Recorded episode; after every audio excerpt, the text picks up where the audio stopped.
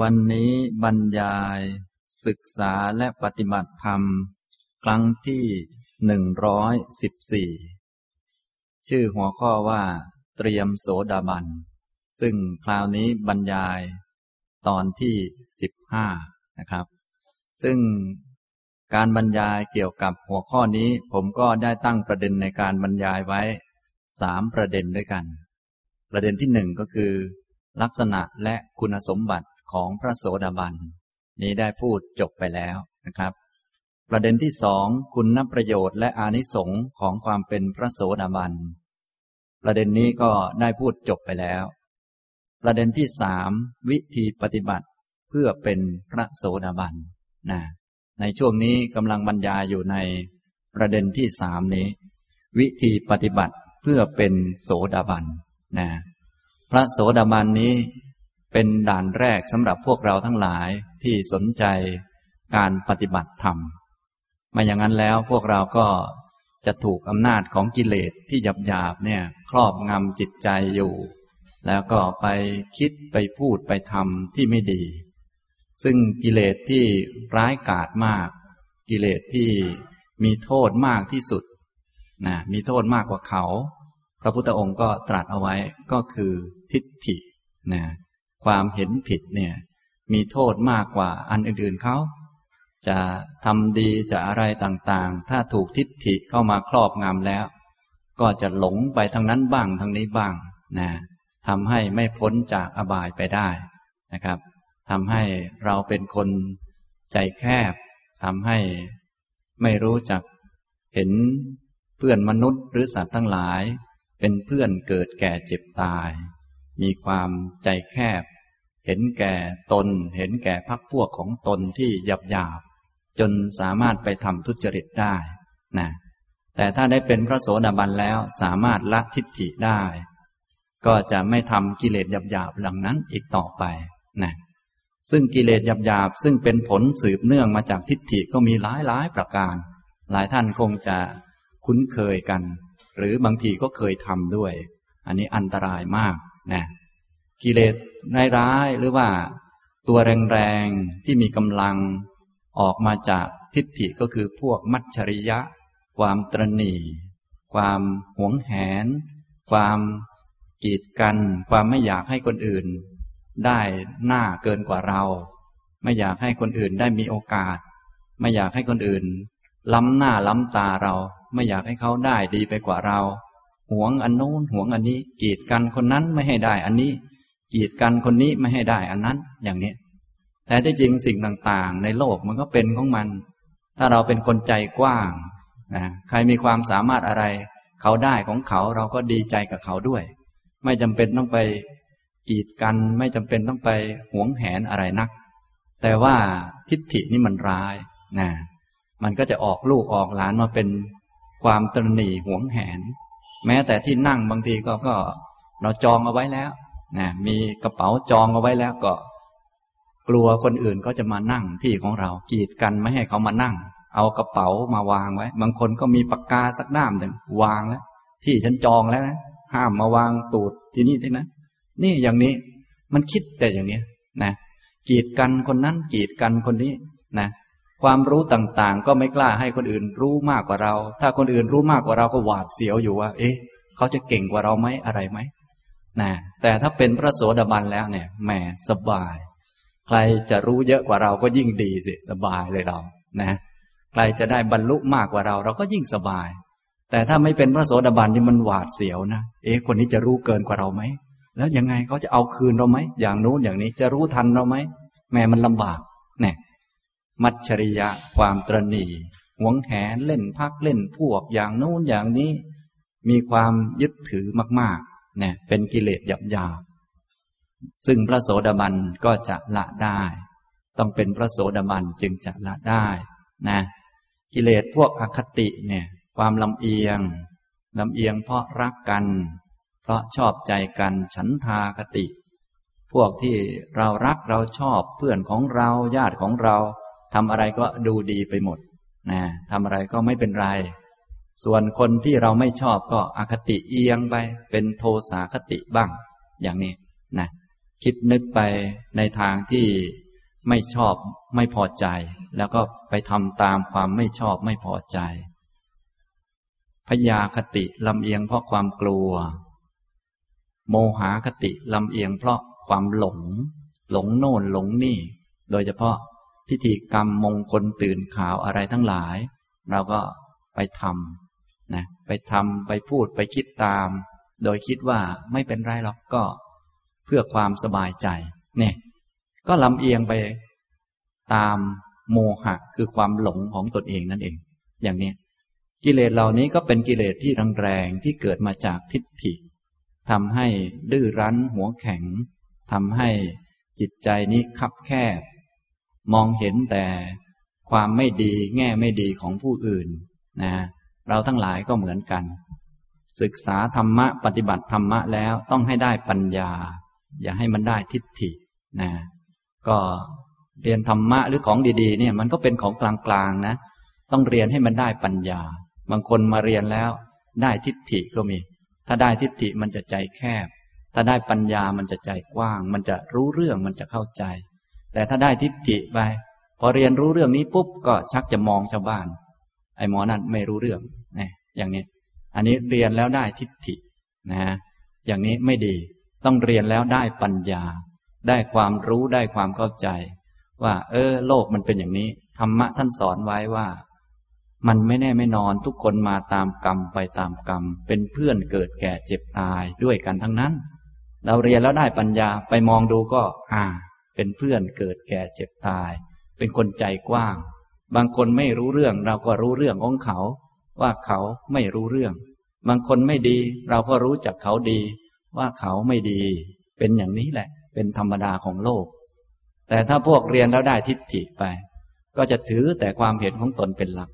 มองคนอื่นก็ ไอ้หมอนั่นไม่ดี หมอนี่ไม่ได้เรื่อง หมอนี่ไม่รู้เรื่อง นะ เรารู้เรื่องธรรมะ อีกคนหนึ่งไม่รู้เรื่องเลยทำไมไม่รู้เรื่องธรรมะ อย่างนี้ อย่างนี้แสดงว่าเราไม่รู้เรื่องว่าเขาไม่รู้เรื่อง ไม่รู้เรื่องว่าคนไม่รู้เรื่องนะเป็นยังไงบ้างนะอย่างนี้ไม่รู้เรื่องจนกระทั่งว่าเขาไม่รู้เรื่องเนี่ย แสดงว่ารู้เรื่องบ้างไหมเนี่ยเนี่ยอย่างนี้ฉะนั้นเรียนธรรมะไปจะต้องรู้เรื่องจะต้องได้ปัญญา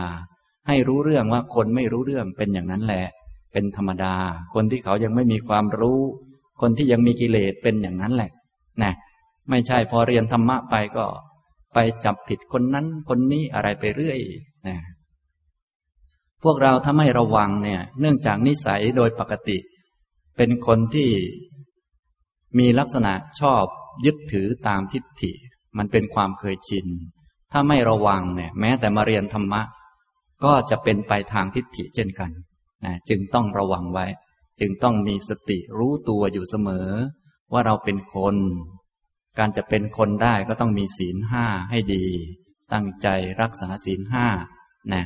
ต้องรู้ตัวว่าเราเป็นลูกศิษย์ของพระพุทธเจ้า ลูกศิษย์ของพระพุทธเจ้านี้จะต้องเป็นคนใจกว้าง รู้จักรับฟังผู้อื่น ไม่มีอคติ เป็นคนที่ยอมรับผู้อื่นอย่างที่เป็นจริง เป็นคนที่อ่อนน้อมถ่อมตน รู้จักสัมมาคารวะอย่างนี้เป็นต้น แน่จึงต้องรู้ตัวอยู่เสมอ แล้วก็ค่อย ๆ ฝึกให้มีสติสมาธิปัญญาต่อไป แต่ถ้าไม่ระวังเนี่ย เนื่องจากทิฏฐิมันเคยชินกว่า แม้แต่ของดีๆ เนี่ย เรียนธรรมะเนี่ยก็จะไปทิฏฐิเลยนะ พอรู้อะไรนิดอะไรหน่อยก็เอาแล้วนะชักจะมองดูคนอื่นแหมไอหมอนั้นไม่ได้เรื่องเลยนะอย่างนั้นอย่างนี้ คนนั้นก็ไม่ได้เรื่อง คนนี้ก็ไม่ได้เรื่อง ได้เรื่องอยู่คนเดียว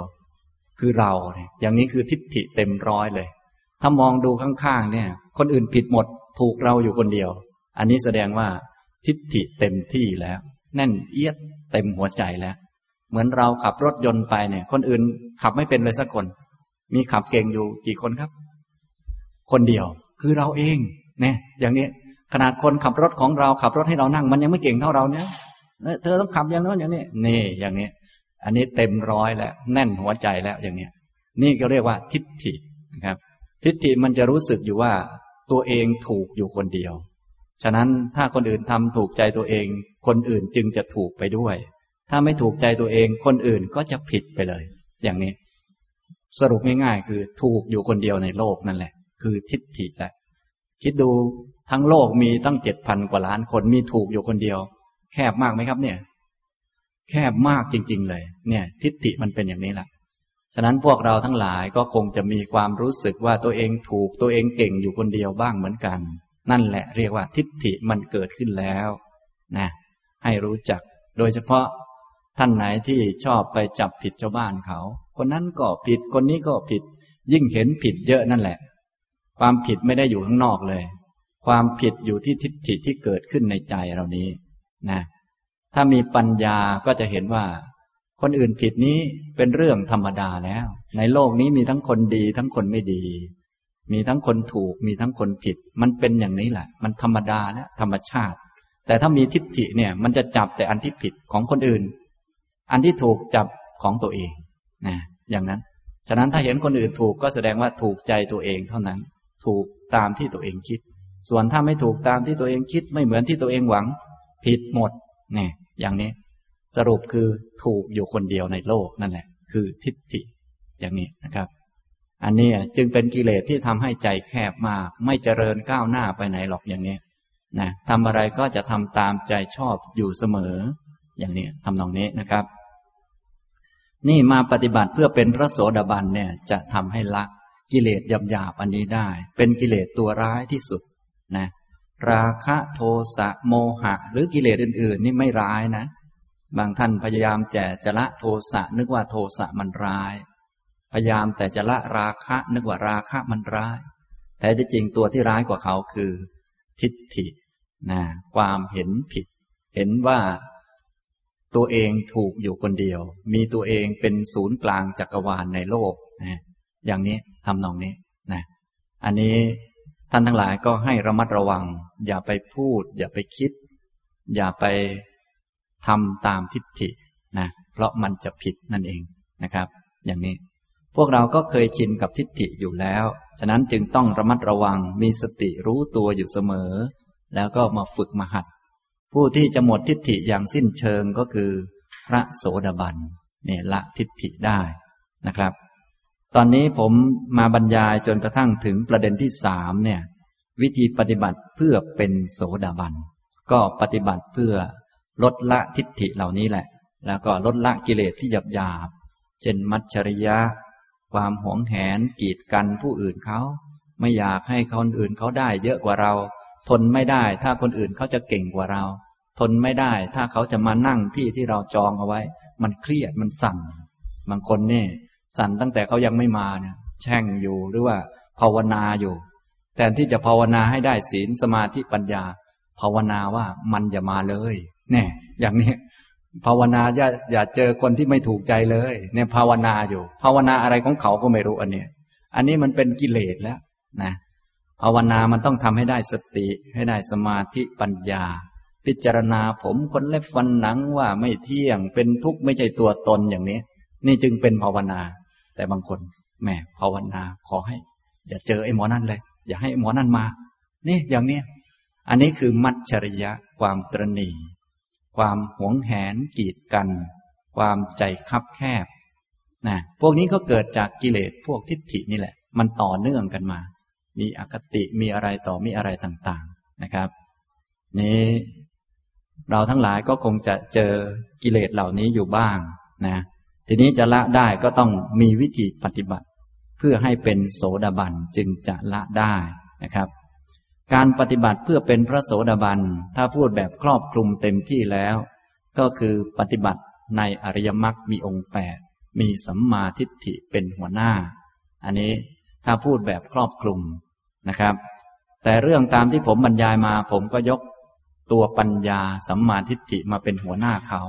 ตอนนี้พูดอยู่ในประเด็นเกี่ยวกับปัญญานะพอจบเรื่องปัญญาแล้วก็จะพูดประเด็นอื่น ในการฝึกองค์มรรคข้ออื่นเพิ่มเติมด้วยนะครับ ซึ่งถ้าพูดในแง่มุมของปัญญานะผมก็พูดมาห้าข้อแล้ว วิธีปฏิบัติเพื่อเป็นโสดาบัน ข้อที่หนึ่งก็คือ มีปัญญารู้เห็นธรรม มีธรรมจักขุผู้ใดที่มีธรรมจักสุมีดวงตาเห็นธรรม อาจจะเกิดจากการฟังธรรม เกิดจากการอะไรก็ได้ ถ้าฟังแล้วเกิดธรรมจักสุขึ้นมา เกิดดวงตาก็เป็นโสดาบันนะครับ วิธีที่สองก็คือ ยอมรับสัจธรรม ยอมรับกฎของธรรมะนะยอมรับกฎไตรลักษณ์ยอมรับกฎของสัจธรรม อนุโลมคล้อยตามสัจธรรม อันนี้จิตมันก็จะยังลงสู่อริยสัจลงสู่ข้อปฏิบัติคืออริยมรรคถ้าจิตมันไม่ยอมนี่มันก็ไม่ลงนะ เราคงทราบว่าข้อปฏิบัติคืออริยมรรคมีองค์แปดแต่ว่าถ้าจิตมันไม่ยอมนี่มันก็ไม่ยอมลง มันก็จะดื้อด้านอยู่อย่างนั้น ค้างอยู่อย่างนั้น เราจึงต้องมาฝึกมาหัดขัดและเกลามันยิ่งยิ่งขึ้น โดยอาศัยข้อธรรมะที่พระพุทธองค์แสดงไว้นี่แหละ มาขัดมาเกลามันนะฉะนั้นท่านทั้งหลายเวลาที่มาฟังธรรมมีอะไรขัดเกลาได้ก็พยายามขัดเกลาอยู่ที่บ้านมีอะไรพยายามทำได้ก็หัดขัดเกลา โดยเฉพาะเจ้าทิฏฐิเนี่ยขัดออกไปนะการจะเอาตามใจตัวเองอย่างเนี้ยต้องขัดออกไป ให้มีความอดทน มีความรู้เข้าใจสิ่งต่างๆ นี้ข้อที่สองยอมรับกฎของสัจธรรม ข้อที่สาม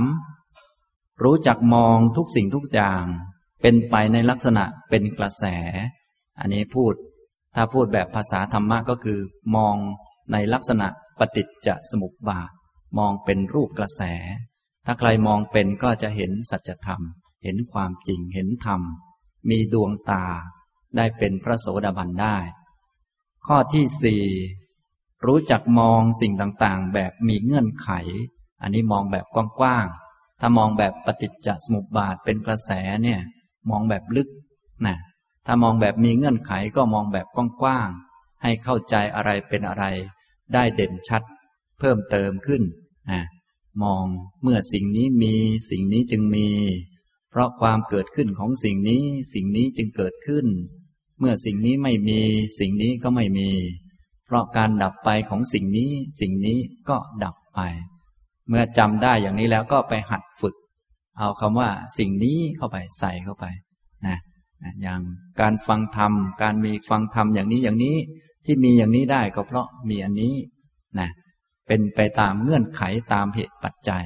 ถ้าเป็นคนรู้จักมองอย่างนี้ ก็จะค่อยๆ ทะลุปลุกโปร่งยิ่งขึ้นไปเรื่อยๆ ถ้าไม่หัดมองมันก็จะตัน มีแต่เรา มีแต่ของเรา มีแต่เราเก่งเราสามารถค้างอยู่อย่างนั้น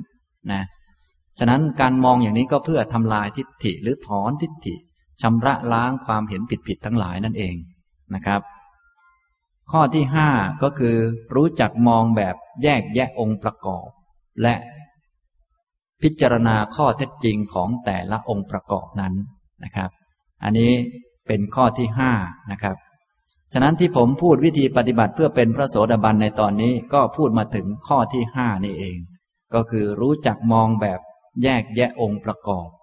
สิ่งต่างๆที่เป็นสังขารเวลามันมีขึ้น มันมีขึ้นโดยการที่มันรวมรวมกันอยู่ เป็นกลุ่มเป็นก้อน ไม่ว่าอะไรทั้งนั้นแหละ มันมีขึ้นมาเพราะมันรวมกันเป็นกลุ่มก้อนนะทีนี้โดยทั่วไปพวกเรามีแนวโน้มที่จะเข้าใจผิด พอมันเป็นกลุ่มก้อนปั๊บเราก็จะมองว่ามันเป็นสิ่งใดสิ่งหนึ่งเสมอ นึกว่ามีสิ่งใดสิ่งหนึ่งเสมอ เช่นมีรถยนต์ มีบ้าน มีคนมีหญิงมีชาย วิธีการก็คือให้หัดมองแบบแยกแยะองค์ประกอบออกมา องค์ประกอบของรถยนต์มีอะไรบ้าง ก็ไปแยกแยกออกมา นะ ทีนี้ในคำสอนของพระพุทธเจ้าเนี่ย เน้นมาที่ตัวเอง ก็มองมาที่ตัวเราเองนี่แหละ แยกองค์ประกอบออกมา ถ้าแยกแบบย่อที่สุดก็แยกออกมาเป็นสองส่วน คือส่วนหนึ่งเป็นกาย อีกส่วนหนึ่งเป็นจิต ถ้าพูดเป็นธรรมะก็คือส่วนหนึ่งเป็นรูปธรรม ส่วนหนึ่งเป็นนามธรรม ส่วนตัวรูป ตัวกายนี้มันไม่รู้เรื่อง เช่นธาตุดินน้ำไฟลม ผมขนเล็บฟันหนังเนี่ย พวกนี้มันไม่รู้เรื่อง มันก็อยู่ของมันอย่างนั้นแหละ เหมือนก้อนดินท่อนไม้ก้อนหินเหมือนอย่างนั้นแหละ เส้นผมมันรู้เรื่องมันเองที่ไหน มันไม่รู้ มันไม่รู้ว่าสวยว่าไม่สวย ว่าหอมหรือเหม็นมันไม่รู้จมูกเราอย่างนี้มันก็ไม่รู้ กระดูกมันก็ไม่รู้เรื่อง มันก็ เป็นท่อนๆมาเรียงกันอยู่ เป็นโครงให้ เป็นผู้เป็นคนอยู่นี่มันไม่รู้เรื่องนั่นน่ะนะก็เหมือนกับเสาที่ทำบ้านทำเรือนของเราเนี่ย มันก็ไม่รู้เรื่องอะไร อันนี้เป็นด้านรูป ด้านรูปนี่มันไม่รู้เรื่องนะอย่างมือเนี่ย มันถูกันมันก็ไม่รู้มันถูกัน มันวางอยู่บนโต๊ะ โต๊ะก็ไม่รู้จักมือ มือก็ไม่รู้จักโต๊ะ มันไม่รู้จักกัน เรานั่งอยู่บนเก้าอี้ก้น ทับอยู่บนเก้าอี้ ก้นกับเก้าอี้มันก็ไม่รู้จักกัน มันไม่ได้ทักทายจับมือกันอะไรที่ไหน มันไม่รู้จักกันหรอก เก้าอี้ก็เป็นเก้าอี้ เป็นธาตุนะ เป็นรูป ก้นเราก็เป็นรูปเหมือนกัน มันไม่รู้จักกันเลย อย่างนี้มันเป็นอย่างนั้นแหละ นะทำนองนี้นี้เป็นส่วนหนึ่ง เรียกว่า รูปหรือว่ากาย อีกส่วนหนึ่งเป็นด้านจิต เป็นด้านนามธรรม อันนี้เป็นฝ่ายตัวรู้ เห็นได้ยินได้ดมกลิ่นลิ้มรสได้สัมผัส คิดนึกเรื่องนั้นเรื่องนี้รู้สึกสุข รู้สึกทุกข์ รู้สึกชอบ รู้สึกชัง อันเนี้ยเป็นฝ่ายนามธรรม เป็นฝ่ายตัวรู้นะครับ อันนี้แยกแบบย่อที่สุดก็แยกออกมาเป็นสองส่วน แล้วก็ให้รู้จักมองข้อเท็จจริงของสิ่งที่แยกออกมา รูปนี้เที่ยงไหมก็ไม่เที่ยง เป็นทุกข์ไม่ใช่ตัวไม่ใช่ตน มันเป็นของมันเป็นรูป นามธรรมเที่ยงไหม ไม่เที่ยง เป็นทุกข์ ไม่ใช่ตัว ไม่ใช่ตน แยกแล้วเห็นข้อเท็จจริงอย่างนี้บ่อยๆ ก็จะค่อยๆ ถอนทิฏฐิ ถอนความเห็นผิดออกไปได้นะครับ อันนี้แยกแบบย่อที่สุดนะครับ ถ้าแยกแบบละเอียดเพิ่มเติมขึ้นมาหน่อยที่พระพุทธองค์แสดงไว้มากในพระสูตร ก็คือแยกเป็นแนวขันห้านะในคราวที่แล้วก็พูดถึงวิธีมองแยกแยะแบบขันห้า แล้วเอาแต่ละขันแต่ละขันนั้นมาพิจารณาดู โดยความเป็นของไม่เที่ยงเป็นทุกข์ ไม่ใช่ตัวไม่ใช่ตนนะอันนี้นะครับ ขันทั้งห้าก็มีรูปขัน เวทนาขัน สัญญาขัน สังขารขัน แล้วก็วิญญาณขันเนี่ยก็แยกออกมา ตัวเราเนี่ยมองเข้าไป รูปก็ยกมาวางไว้กลุ่มหนึ่งส่วนหนึ่ง กองหนึ่ง เรียกว่ารูปขัน อย่างเส้นผมเนี่ย ก็ยกไว้ กองหนึ่ง เป็นกองรูปรูปขันถ้าพูดแบบธาตุก็คือเป็นปฐวีธาตุแขนขาก็เป็นส่วนหนึ่ง ยกมากองไว้ เรียกว่า รูปขันตัวความรู้สึกความสุขความทุกข์ที่เกิดขึ้น สบายใจไม่สบายใจอึดอัดอะไรต่อมีอะไรต่างๆนะทนได้ทนไม่ได้ พวกนี้ก็เป็นเวทนา ยกไว้กองหนึ่ง เรียกว่า เวทนาขัน ความกำหนดได้จำได้หมายรู้ นั่นสีแดง นี่สีเขียว นั่นสีน้ำเงิน นั่น สวยนั่นไม่สวย นี่ คนชื่อนี้นั่นคนชื่อนั้น อันนี้ก็ยกมาไว้กองหนึ่ง เรียกว่า สัญญาขันเป็นการกำหนดได้ ความหมายรู้ ความจดจำได้นะความโลภความโกรธความหลงสติสัมปชัญญะ ศรัทธาเป็นต้น พวกนี้ก็ยกไว้อีกกองหนึ่งกุศลอกุศลเนี่ย ดีไม่ดีก็ยกไว้กองหนึ่งอันนี้เป็นสังขารขัน การเห็นการได้ยิน การดมกลิ่น การได้ริมรสการสัมผัสทางกาย การรับรู้เรื่องต่างๆ ทางใจ ก็ยกไว้กองหนึ่งเป็นวิญญาณขัน รวมๆแล้วมีคนไหม ไม่มี แยกออกมาแล้ว มีห้ากองเท่านี้ นะฉะนั้นถ้าหัดทำอยู่เสมอสังเกตอยู่เสมอ พอมีเรื่องอะไรปุ๊บนะให้มีสติแล้วก็แยกกองไว้เสมอ อย่างนี้ก็จะค่อยๆชำระทิฏฐิออกไป ที่เคยเห็นว่าเป็นคนเป็นหญิงเป็นชายมันก็จะลดลง ก็จะเข้าใจถูกขึ้นถูกขึ้นนะฉะนั้นท่านทั้งหลายอย่าลืมยกไว้เป็นกองต่างเวลาได้ยินเสียงผมพูด โอ้นี่ได้ยิน ยกไว้กองหนึ่งนี่ก็คือ วิญญาณ วิญญาณขันนี่กองหนึ่งเป็นเราได้ยินไหมไม่ไม่ใช่เราได้ยิน นี่อย่างนี้ต้องค่อยๆ หัดทำบ่อยๆ ถ้าไม่หัดทำมันไม่เป็นนะ จะรอให้มันเป็นเองมันไม่เป็น ต้องหัดทำหัดสังเกต พอหัดทำหัดสังเกตบ่อยๆ ต่อไปมันก็เคยชินชำนาญ พอมีความสุขเกิดขึ้นต้องหัดยกไว้ เออ นี่กองหนึ่งนะ นี่กองเวทนา นี่ นี่กองหนึ่ง ใช่เราสุข ไหม ไม่เป็นเวทนาขันเนี่ยเห็นว่า โอ้นั่น เป็นอาจารย์สุภีนั่งอยู่ข้างหน้า ใช่คนใช่หญิง ใช่ชายไหม ไม่ เป็นอีกกองหนึ่งคือ สัญญาขันมันกำหนด มันกำหนดนะ ถ้าไม่มีวิญญาณเกิดขึ้น ไม่มีสัญญากำหนด มันก็ไม่รู้ว่าใครเป็นใครเนี่ยอย่างนี้นะครับนี่ถ้าหัดทำบ่อย ๆ อย่างนี้ ก็จะ ทำให้ค่อยๆ ถอนทิฏฐิออกไปได้ รู้จักความจริงได้นะครับ แล้วทีนี้ก็หยิบแต่ละขันแต่ละขันนั้นมาพิจารณา รูปนี้เที่ยงไหม ไม่เที่ยง สิ่งใดไม่เที่ยง สิ่งนั้นเป็นทุกข์หรือเป็นสุข เป็นทุกข์ สิ่งใดไม่เที่ยง เป็นทุกข์มีความแปรปรวนเป็นธรรมดา ควรหรือไม่ที่จะไปยึดถือว่า นั่นเป็นของเรา เราเป็นนั่น นั่นเป็นอัตตาตัวตนของเรา ไม่ควรนะฉะนั้นตอนแรกให้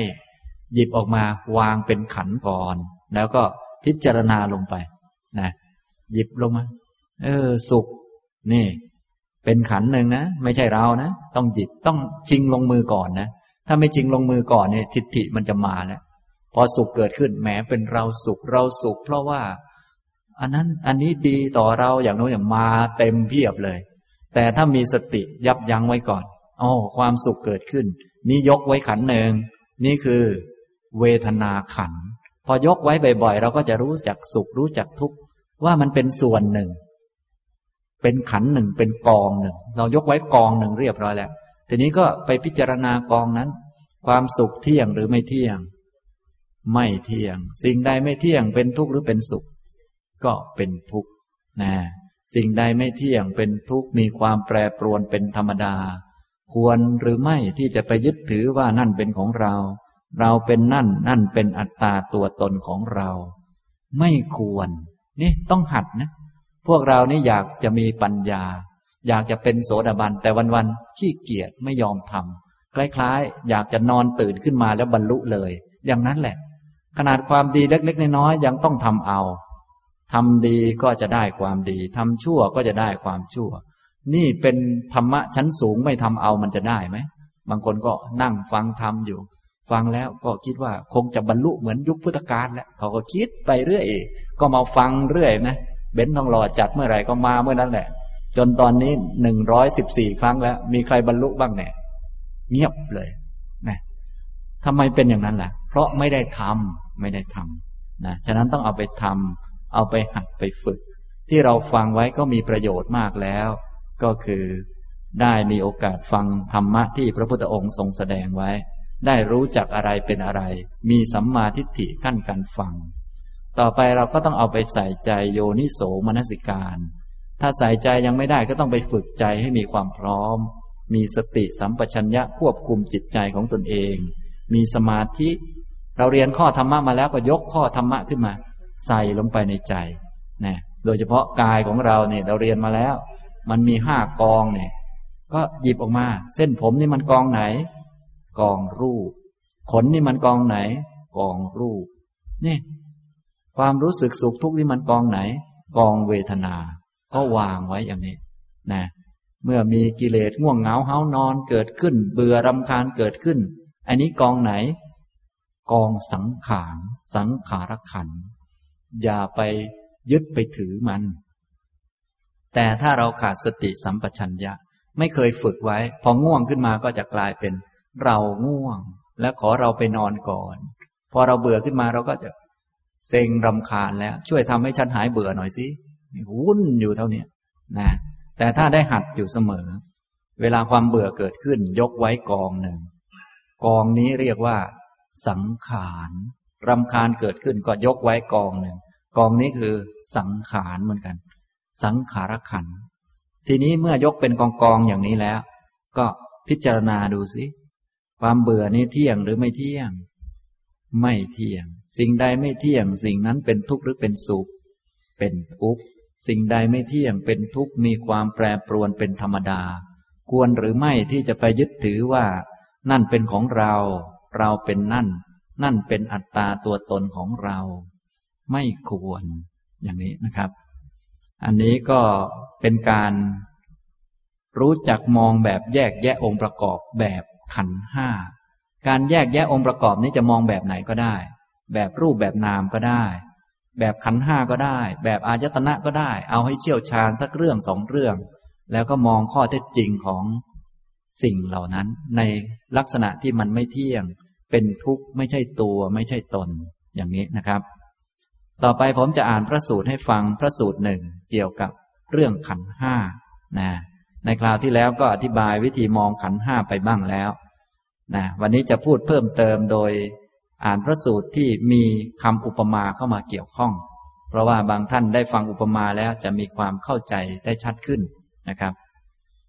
ในสังยุตตนิกายขันธวารวักเถนะ ปินทูปมะสูตร ข้อ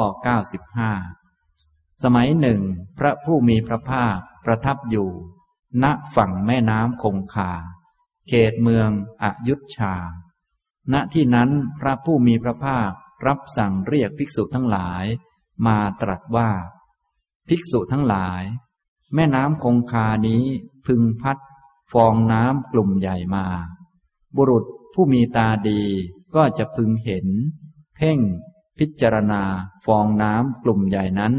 โดยแยบคายได้ เมื่อเขาเห็น เพ่ง พิจารณาฟองน้ำกลุ่มใหญ่นั้น โดยแยบคาย ฟองน้ำก็จะพึงปรากฏเป็นของว่าง เปล่า หาสาระไม่ได้เลย สาระในฟองน้ำจะมีได้อย่างไร แม้ฉันใด รูปอย่างใดอย่างหนึ่งก็ฉันนั้นเหมือนกัน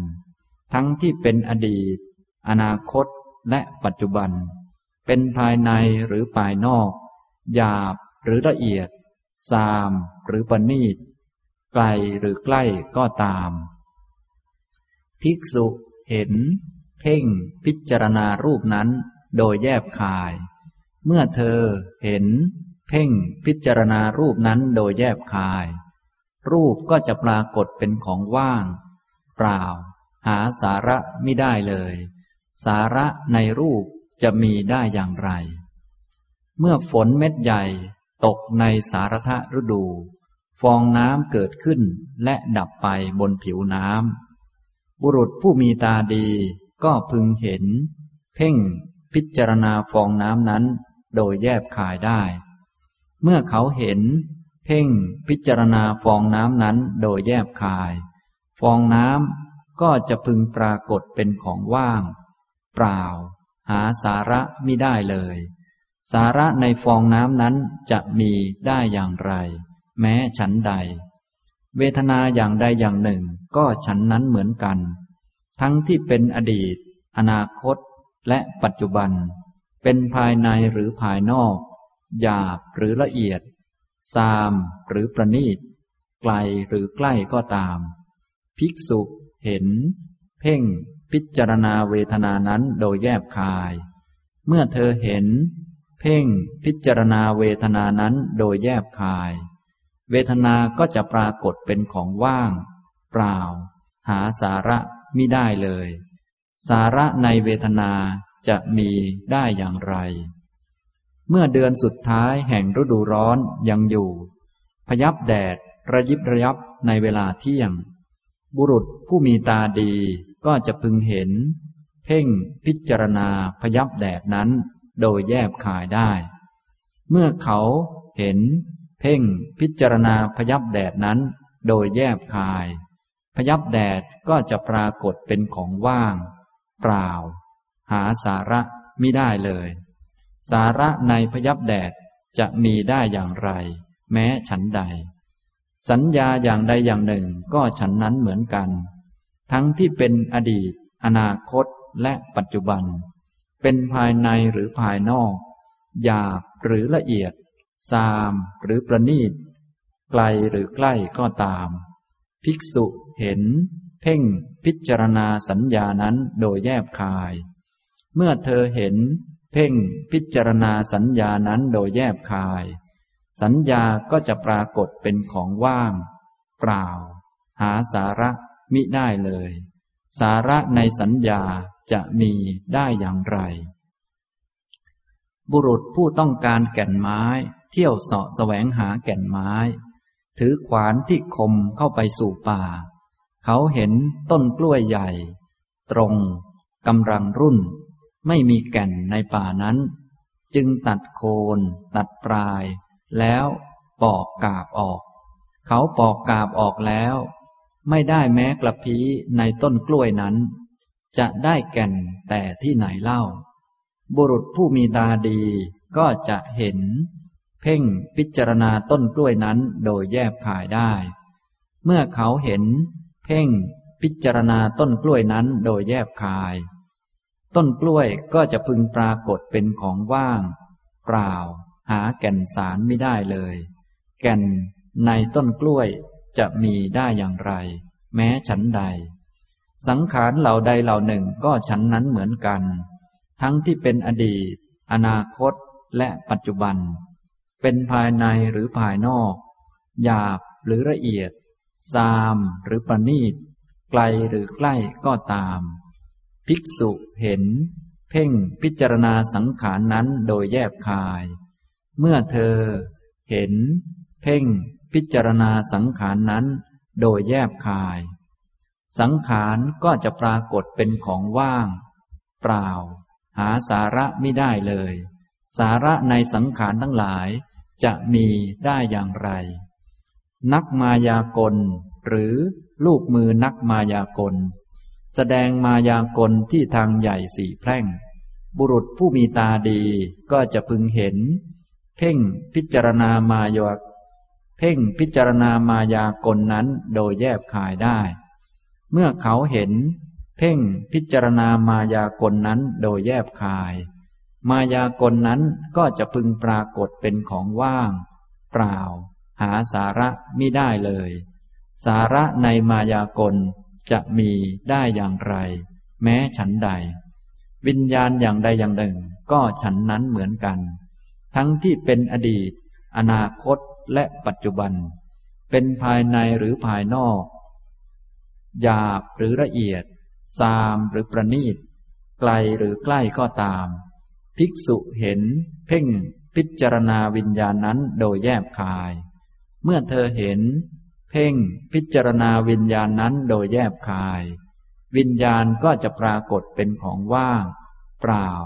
หาสาระ มิได้เลย สาระในวิญญาณจะมีได้อย่างไร พระผู้มีพระภาคผู้สุคตศาสดาคันได้ตรัสเวยากรณภาสิทธินี้แล้ว จึงได้ตรัสคาถาประพันธ์ต่อไปอีกว่า พระพุทธเจ้าผู้เป็นเผ่าพันธุ์แห่งพระอาทิตย์ ทรงแสดงแล้วว่า รูปอุปมาด้วยกลุ่มฟองน้ำเวทนาอุปมาด้วยฟองน้ำ สัญญา อุปมาด้วยพยับแดด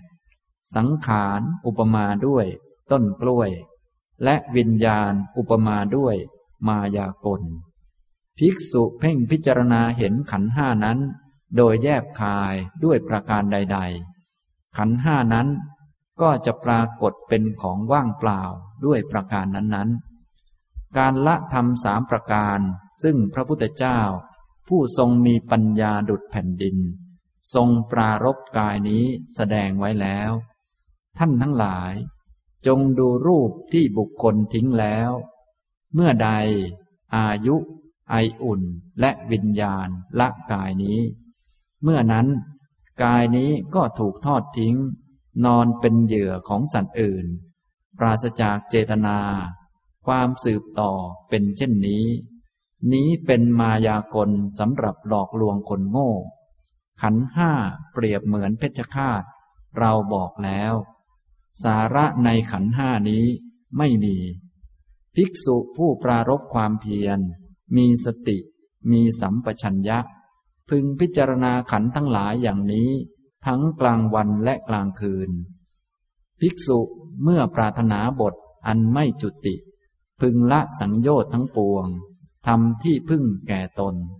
ประพฤติดุดบุคคลถูกไฟไหม้ศีรษะ ฉะนั้น เพนะปินทูปมะสูตรที่สามจบ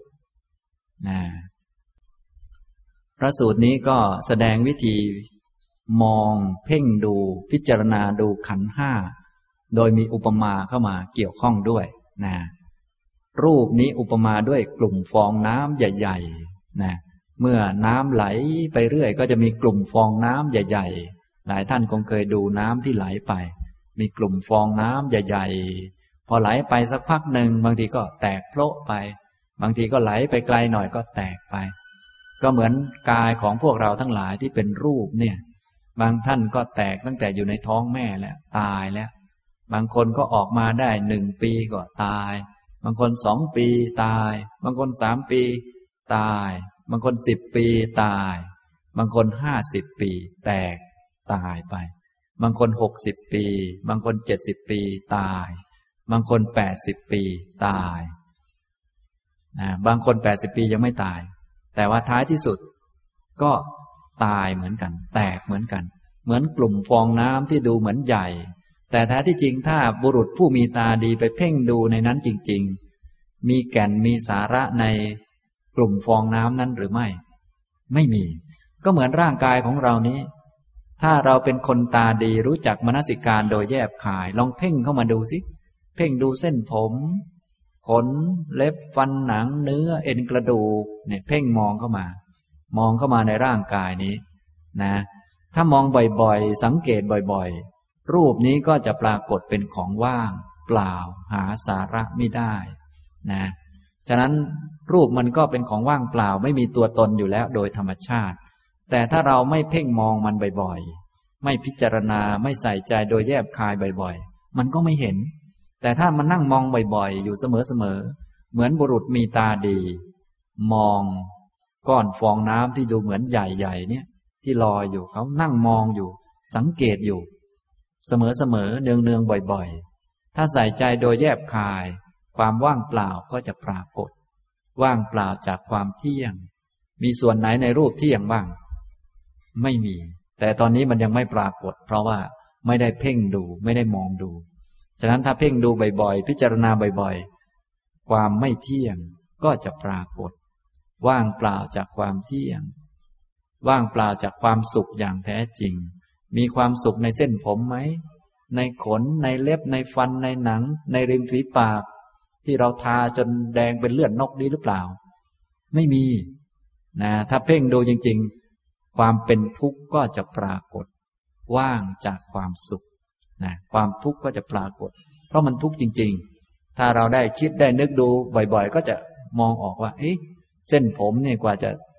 อยู่บนหัวเรามาขนาดนี้แล้วเนี่ยโอ้โห หมดยาสระผมไปไม่รู้เท่าไหร่ต่อเท่าไหร่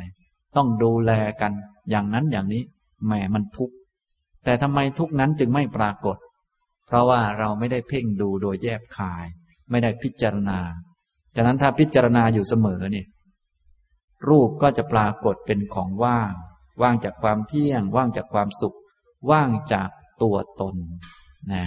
เนี่ยฉะนั้นอย่าลืมเพ่งดูบ่อยๆนะครับนี้เป็นอุปมาอันที่หนึ่งก็คือรูปนี้เหมือนกลุ่มฟองน้ำกลุ่มใหญ่ที่ไหลรอยไปนะครับ ต่อไปเวทนาขัน พระพุทธองค์อุปมาเหมือนกับต่อมน้ำหรือฟองน้ำเล็ก ๆ ที่ เมื่อผิวน้ำราบเรียบมีฝนตกลงมาพอฝนตกลงมาถูกกระทบกับผิวน้ำก็จะเป็นต่อมน้ำแตกเพราะแตกเพราะอยู่อย่างนั้น เวทนาก็เหมือนอย่างนั้นแหละ ถ้าเพ่งดูแก่นสารสาระในต่อมน้ำเล็ก ๆ นั้นจะมีไหม ก็ไม่มี เวทนาก็เป็นของลมๆแรงๆที่เกิดจากผัสสะเป็นครั้งๆกระทบกัน แล้วก็แตกเพราะแตกเพราะไป ก็มีเท่านั้นเอง ไม่มีอะไร ถ้าบุรุษที่มีตาดี มีสติสัมปชัญญะดี มีสมาธิดี มาเพ่งพิจารณาอยู่อยู่เสมอ ความปราศจากแก่นสารสาระ ก็จะปรากฏแน่อย่างนี้นะครับ นี่เวทนาอุปมาด้วยต่อมน้ำหรือฟองน้ำเล็ก ๆที่มีขึ้นบนผิวน้ำเวลาที่ฝนตกลงมา กระทบเข้าก็ เป็นต่อมน้ำเล็ก ๆ แตกไปแตกไปอยู่นี้นะนี้เป็นขันที่สอง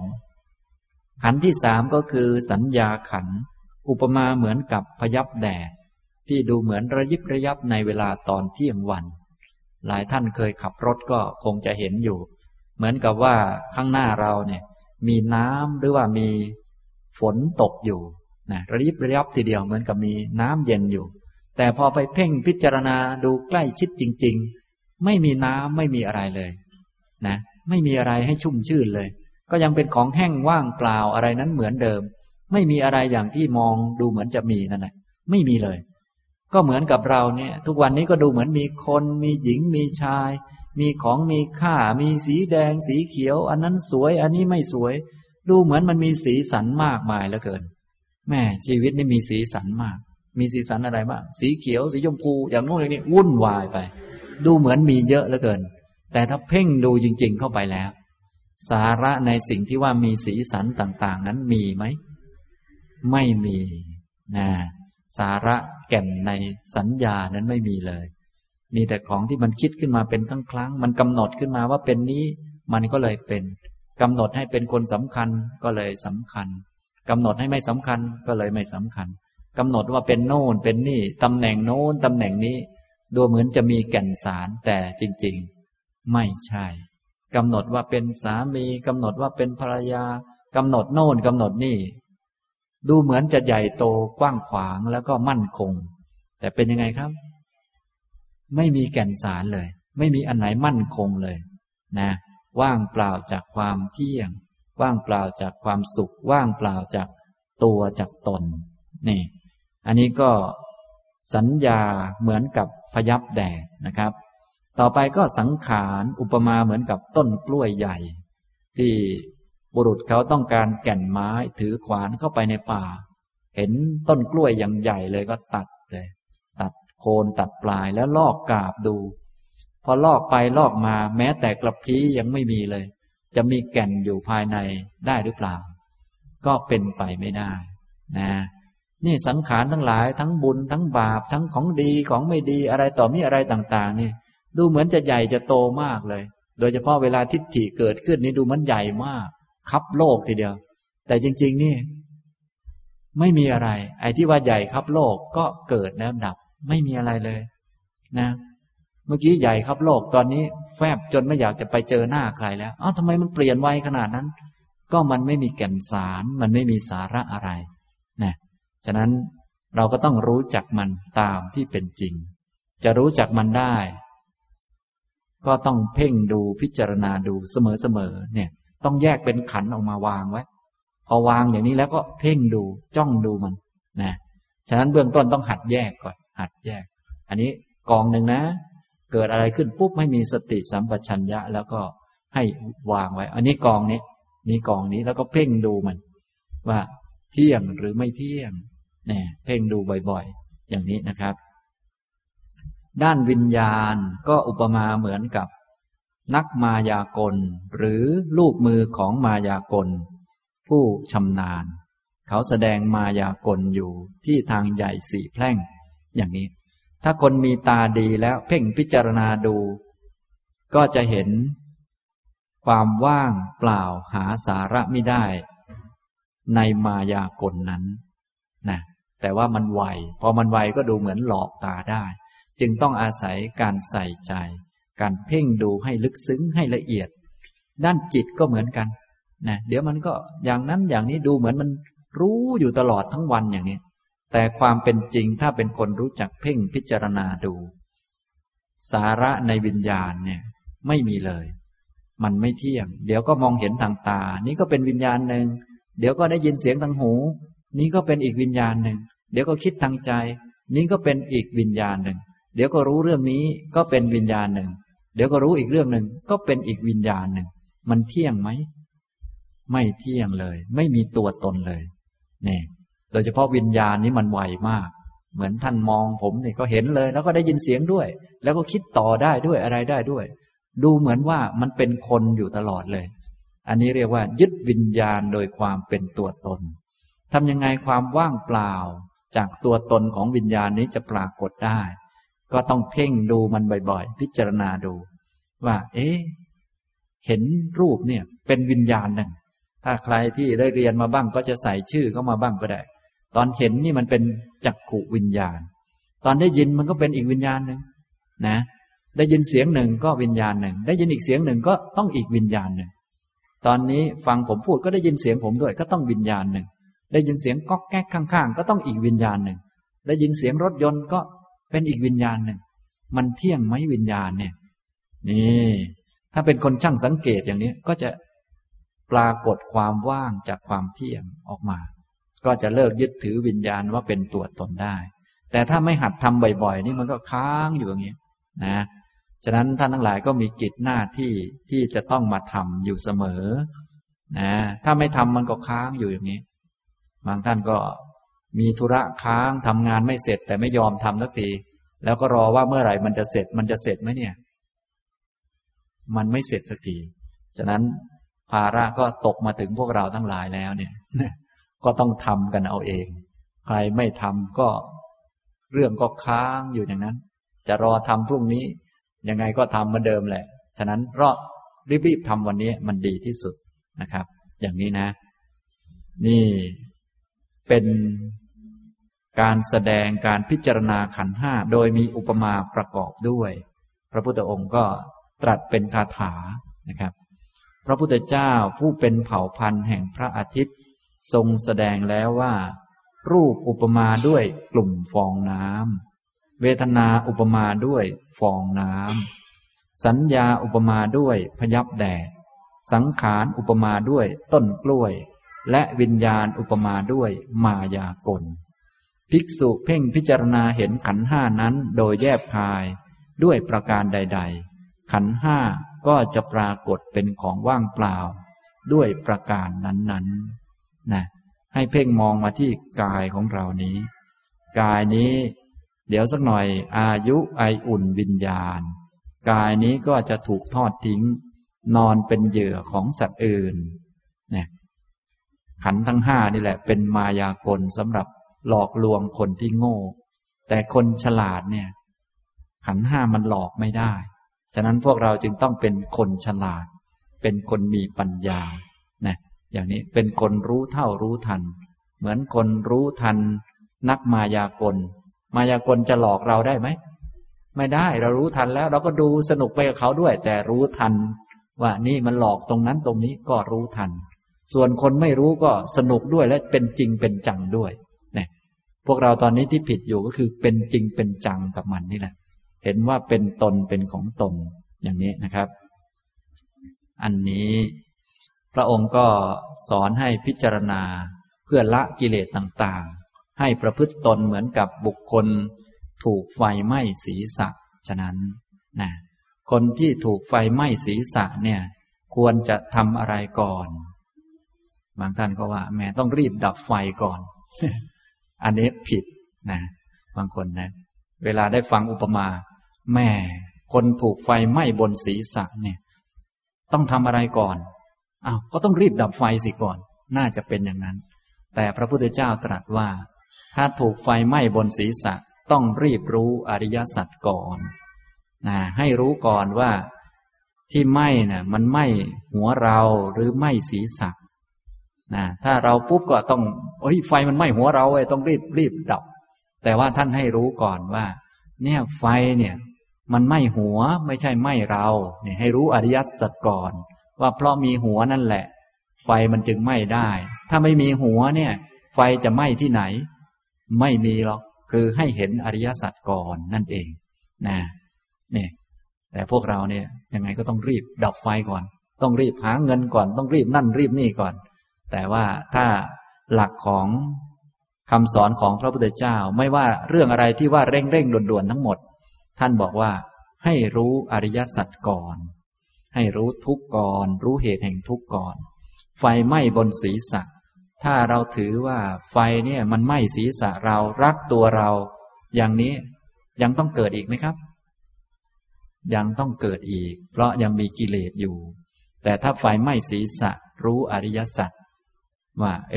ไฟนี่มันไหม้หัวนะไม่ใช่ไหม้เรานะนะอย่างนี้ เพราะมีทุกข์นั่นแหละ มันเป็นอย่างนี้ ธรรมดาของมันนะเหมือนไฟไหม้ผ้าก็เหมือนกันอะไรก็เหมือนกัน ถ้าคนโดยทั่วไปก็ว่าต้องรีบดับไฟ แต่ว่าพระพุทธเจ้าว่า ต้องรีบรู้อริยสัจก่อน ไฟไหม้ผ้า ไม่ใช่ไหม้เรา อย่างนี้พอเข้าใจไหมครับนะอย่างนี้ ถ้าไม่มีทุกข์เนี่ย ไฟจะไหม้ตรงไหน ไม่มีหรอกนะอย่างนี้ทำตรงนี้ นะ นี้ก็เป็นการแสดงวิธีพิจารณาขันห้าโดยอุปมานะครับ ต่อไปจะอ่านให้ฟังอีกพระสูตรหนึ่ง เป็นการพิจารณาขันห้าเช่นเดียวกัน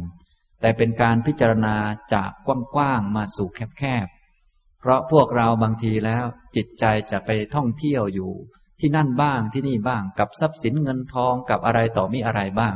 ที่มีเยอะแยะนะแต่ถ้าได้รู้จักพิจารณากลับมาที่ตัวเอง กลับมา เช่นบางท่านมีรถยนต์หลายคันเนี่ยนะ เวลาเราขับรถนี่ขับได้ทีละกี่คันครับ ถึงจะมีหลายคันเนี่ยก็ขับได้ทีละหนึ่งคัน บ้านบางท่านมีตั้งหลายหลังนะ มีหลายหลังมากนะเวลานอนนอนได้ ทีละหนึ่งหลัง อาหารบางท่านก็มีเยอะไม่รู้จะกินอันไหนแล้วเนี่ย วันๆเนี่ยเดินหาแต่ของกิน แต่จริง ๆ แล้วเนี่ยกินได้ทีละอะไรครับ ทีละหนึ่งจานเท่านั้นฉะนั้นบางคนนี่วุ่นวายมากเนื่องจากไม่รู้ข้อเท็จจริงอันนี้ วันๆก็เลยคิดแต่หาของกิน อันนั้นก็น่ากิน อันนี้ก็น่ากิน อันนู้นก็น่ากิน เป็นพันๆอย่าง ต่อให้ของกินมีพันอย่างนี้เรากินได้ทีละกี่อย่างครับ ทีละหนึ่งอย่าง และหนึ่งอย่างที่กินเนี่ย เกินกินเกินหนึ่งจานก็ไม่ได้ เพราะว่ามันแน่นท้อง นี่ อย่างเนี้ย ถ้ารู้จักพิจารณาเนี่ยจะทำให้มีสติสัมปชัญญะได้ไวมีปัญญาได้ดีนะแต่ถ้าไม่รู้จักพิจารณาเนี่ยใจจะออกไปข้างนอก เยอะ อันนู้นอันนี้ วิชาการทางโลกก็มีเยอะแยะมากมาย ที่เราเรียนจบในชาติหนึ่งเนี่ย จะเรียนกี่วิชาดีครับ กี่ศาสตร์ดี ก็เรียนสักศาสตร์เดียวก็พอ นะถ้าไปสนใจเยอะนี่ไม่ไหวนะตายก่อนนะอย่างนี้จึงต้องรู้จักบ้านของเราหลังโตๆเนี่ย เวลาเรานอนจริง ๆ เราก็นอนแค่ แอบแค่เตียงเราหน่อยเดียวเท่านั้นเองนะไม่ได้นอนทั้งหมดทั้งบ้านนะแต่บางคนก็ไปสนใจตรงนู่นจุดนู่นจุดนี้อะไรมากมาย มันก็วุ่นวายทำให้ไม่มีเวลาพิจารณาสังขารเราทั้งหลายเลยเสียเวลาไปมากกับเรื่องกิน เพราะว่าอาหารมันมีให้กินเยอะ บางคนนู่น ในกรุงเทพหาไม่ได้ ต้องไปหาต่างจังหวัดนะแต่จริง ๆ เวลากินจริง ๆ อาหารมีเยอะก็จริงนะ แต่กินได้ทีละหนึ่งนะอย่างนี้นะครับ ผมจะอ่านพระสูตรทำนองนี้ให้ฟัง ท่านทั้งหลายก็จะได้รู้จักวิธีพิจารณา จะได้ไม่ปล่อยจิตไปเรื่องนั้นเรื่องนี้มากนักนะจะได้ย้อนกลับมาพิจารณาสังขาร ขันห้าตามที่มันเป็นจริงนะครับ ในสังยุตตนิกายขันธวารวักโคมยะปินดสูตรข้อ 96 เรื่องเกิดขึ้นที่กรุงสาวัตถี ครั้งหนึ่ง ภิกษุรูปหนึ่ง เข้าไปเฝ้าพระผู้มีพระภาค ได้อภิวาทพระผู้มีพระภาคแล้วนั่งณที่สมควร ได้กราบทูลพระผู้มีพระภาคดังนี้ว่าข้าแต่พระองค์ผู้เจริญ รูปอย่างใดอย่างหนึ่ง ที่จักเที่ยงแท้ ยั่งยืน คงทน ไม่ผันแปร เที่ยงเสมออยู่อย่างนั้นมีอยู่หรือ เวทนาอย่างใดอย่างหนึ่ง ที่จักเที่ยงแท้ ยั่งยืน คงทน ไม่ผันแปร เที่ยงเสมออยู่อย่างนั้นมีอยู่หรือ สัญญาอย่างใดอย่างหนึ่ง ที่จักเที่ยงแท้ ยั่งยืน คงทน ไม่ผันแปร เที่ยงเสมออยู่อย่างนั้น มีอยู่หรือ สังขารเหล่าใดเหล่าหนึ่งที่จักเที่ยงแท้ ยั่งยืน คงทน ไม่ผันแปร เที่ยงเสมออยู่อย่างนั้น มีอยู่หรือ วิญญาณอย่างใดอย่างหนึ่ง ที่จักเที่ยงแท้ ยั่งยืน คงทน ไม่ผันแปร เที่ยงเสมออยู่อย่างนั้นมีอยู่หรือ พระผู้มีพระภาคตรัสตอบว่า ภิกษุ รูปอย่างใดอย่างหนึ่งที่จักเที่ยงแท้ ยั่งยืน คงทน ไม่ผันแปร เที่ยงเสมออยู่อย่างนั้นไม่มีเลย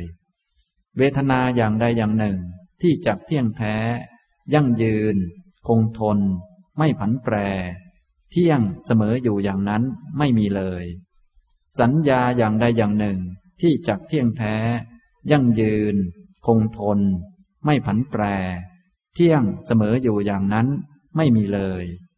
สังขารเหล่าใดเหล่าหนึ่งที่จักเที่ยงแท้ ยั่งยืน คงทน ไม่ผันแปร เที่ยงเสมออยู่อย่างนั้นไม่มีเลย วิญญาณอย่างใดอย่างหนึ่งที่จักเที่ยงแท้ ยั่งยืน คงทน ไม่ผันแปร เที่ยงเสมออยู่อย่างนั้นไม่มีเลย ลำดับนั้น พระผู้มีพระภาค ทรงหยิบก้อนโคใหม่คือมูลโคเล็กๆขึ้นมา แล้วตรัสว่า ภิกษุ การได้อัตภาพแม้ประมาณเท่านี้ ที่จักเที่ยงแท้ ยั่งยืน คงทน ไม่ผันแปร เที่ยงเสมออยู่อย่างนั้นไม่มี ถ้าแม้การได้อัตภาพประมาณเท่านี้จักเที่ยงแท้ ยั่งยืน คงทน ไม่ผันแปรแล้วไซ การอยู่ประพฤติพรหมจรรย์เพื่อความสิ้นทุกข์โดยชอบ ก็จะไม่พึงปรากฏ แต่เพราะการได้อัตภาพแม้ประมาณเท่านี้ที่จักเที่ยงแท้ ยั่งยืน คงทน ไม่ผันแปร ไม่มี ฉะนั้นการอยู่ประพฤติพรหมจรรย์เพื่อความสิ้นทุกข์โดยชอบจึงปรากฏ ภิกษุ เรื่องเคยมีมาแล้ว เราได้เป็นพระราชามหากษัตริย์ ผู้ไร้ทัพมูรธาพิเศษ มีเมืองแปดหมื่นสี่พันเมือง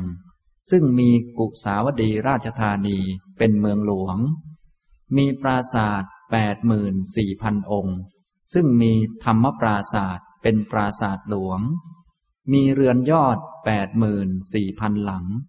ซึ่งมีเรือนยอดมหาพยูหะ เป็นเรือนยอดหลวง มีบันลังแปดหมื่นสี่พันบันลังทำด้วยงาทำด้วยแก่นจันแดงทำด้วยทองและเงิน ลาดด้วยผ้าโกเชาลาดด้วยผ้ากำพลขาว ลาดด้วยเครื่องลาดทำด้วยขนแกะ มีเครื่องลาดอย่างดีทำด้วยหนังชมด มีเพดานสีแดง มีหมอนสีแดงทั้งสองข้าง มีช้างต้นแปดหมื่นสี่พันช้าง ซึ่งมีเครื่องประดับทำด้วยทอง มีธงทำด้วยทอง คลุมด้วยข่ายทอง มีพญาช้างอุโบสถเป็นหัวหน้า มีม้าต้นแปดหมื่นสี่พันม้า ซึ่งมีเครื่องประดับทำด้วยทอง คลุมด้วยข่ายทอง มีม้าวลาหก อัศวราชเป็นหัวหน้า มีรถทรงแปดหมื่นสี่พันคัน มีเครื่องประดับทำด้วยทอง มีธงทำด้วยทอง คลุมด้วยข่ายทอง มีเวชยันตะราชรถเป็นประธาน มีแก้วแปดหมื่นสี่พันดวง มีแก้วมณีเป็นประธาน มีสนมแปดหมื่นสี่พันนาง มีพระนางสุพัฒาเทวีเป็นหัวหน้า มีกษัตริย์แปดหมื่นสี่พันพระองค์ตามเสด็จ มีขุนพลแก้วเป็นประมุข มีแม่โคนมแปดหมื่นสี่พันตัว ผูกด้วยเชือกป่าน แขวนกระดิ่งสำริดมีผ้าแปดหมื่นสี่พันโกดคือผ้าเปลือกไม้เนื้อละเอียด ผ้าไหมเนื้อละเอียด ผ้าขนสัตว์เนื้อละเอียด ผ้าฝ้ายเนื้อละเอียด มีภาชนะทองแปดหมื่นสี่พันสำรับ ซึ่งชนทั้งหลายใส่อาหารมา ทั้งในเวลาเช้าและในเวลาเย็น ภิกษุก็บรรดาเมืองแปดหมื่นสี่พันเมืองนั้น เมืองที่เราคลองในสมัยนั้นมีเมืองเดียวเท่านั้น คือกุสาวดี ราชธานี บรรดาปราศาสตร์แปดหมื่นสี่พันองค์นั้น ปราศาสตร์ที่เราคลองในสมัยนั้น มีหลังเดียวเท่านั้น คือธรรมปราศาสตร์ บรรดาเรือนยอดแปดหมื่นสี่พันหลังนั้น เรือนยอดที่เราคลองในสมัยนั้นมีหลังเดียวเท่านั้น คือเรือนยอดมหาพยูหะ บรรดาบันลังแปดหมื่นสี่พันบันลังนั้น บันลังที่เรานั่งในสมัยนั้นมีบันลังเดียวเท่านั้น คือบันลังที่ทำด้วยงาทำด้วยจันแดงทำด้วยทองทำด้วยเงิน บรรดาช้างต้นแปดหมื่นสี่พันช้างนั้น ช้างที่เราทรงในสมัยนั้น มีช้างเดียวเท่านั้น คือช้าง อุโบสถ บรรดาม้าต้นแปดหมื่นสี่พันม้านั้น ม้าที่เราทรงในสมัยนั้น มีม้าเดียวเท่านั้น คือม้าวลาหกอัศวราช บรรดารถแปดหมื่นสี่พันคันนั้น ราชรถที่เราทรงในสมัยนั้น มีคันเดียวเท่านั้น คือเวชยันตะราชรถ บรรดาพระสนมแปดหมื่นสี่พันนางนั้น พระสนมที่เรายกย่องในสมัยนั้นมีนางเดียวเท่านั้น คือนางขัตติยานี หรือนางเวลามิกา บรรดาผ้าแปดหมื่นสี่พันโกดนั้น ผ้าที่เราทรงในสมัยนั้นมีคู่เดียวเท่านั้น คือผ้าเปลือกไม้เนื้อละเอียด ผ้าไหมเนื้อละเอียด ผ้าขนสัตว์ เนื้อละเอียด หรือผ้าฝ้ายเนื้อละเอียด บรรดาภาชนะทองแปดหมื่นสี่พันสำรับนั้น ภาชนะทองซึ่งใส่ข้าวสุกที่หุงจากข้าวสารหนึ่งทนานเป็นอย่างมาก และแกงกับกับ อันพอเหมาะแก่ข้าวนั้นที่เราบริโภค